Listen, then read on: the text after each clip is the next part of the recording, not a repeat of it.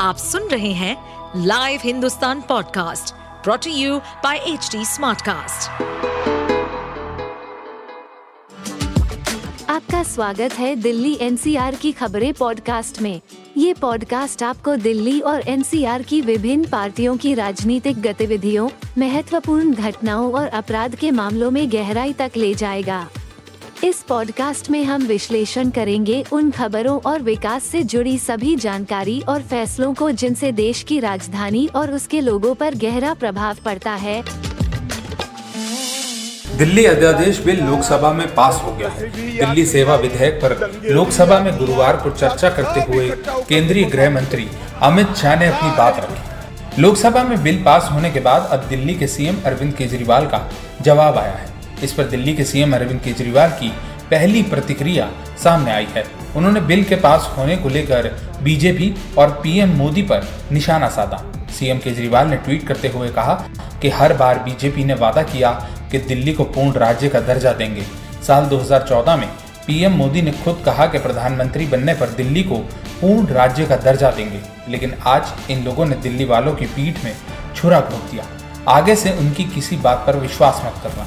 इससे पहले सीएम केजरीवाल ने केंद्रीय गृह मंत्री अमित शाह को निशाने पर लिया था। उन्होंने अपने ट्वीट में लिखा था, आज लोकसभा में अमित शाह को दिल्ली वालों के अधिकार छीनने वाले बिल पर बोलते सुना बिल का समर्थन करने के लिए उनके पास एक भी वाजिब तर्क नहीं है। बस इधर उधर की फालतू बातें कर रहे थे।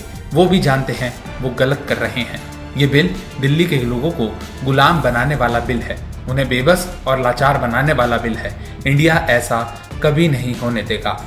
बिल पास होने से पहले केंद्रीय गृह मंत्री अमित शाह ने अपनी बात रखी। अपने संबोधन के दौरान अमित शाह ने इंडिया गठबंधन पर जमकर निशाना साधा। अमित शाह ने कहा, अभी तक के लोग चर्चा के लिए कह रहे थे कि पीएम आए, तब चर्चा होगी, लेकिन आज क्या हुआ? आज तो पीएम नहीं आए, फिर चर्चा में क्यों हिस्सा लिया?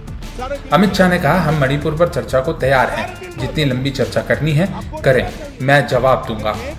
बता दें, दिल्ली सेवा बिल लोकसभा में ध्वनि मत से पास हुआ है। वोटिंग के दौरान विपक्षी सांसदों ने सदन से वॉकआउट किया।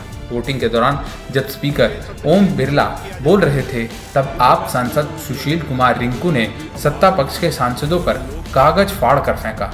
इसके लिए जलंधर से आप सांसद सुशील कुमार रिंकू को पूरे सत्र के लिए सस्पेंड कर दिया गया है। सुशील कुमार रिंकू आम आदमी पार्टी के लोकसभा में एकमात्र सांसद है। लोकसभा से पास होने के बाद दिल्ली सेवा बिल अब राज्यसभा में पेश होगा। आप सुन रहे थे हमारे पॉडकास्ट दिल्ली एनसीआर की खबरें। ऐसी ही अपराध जगत से जुड़ी, राजनीति और विकास जैसी खबरों के लिए हमें फॉलो कर सकते हैं।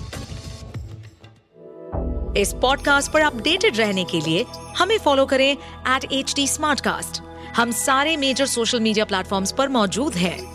और ऐसे पॉडकास्ट सुनने के लिए log on to W W W dot H D Smartcast dot com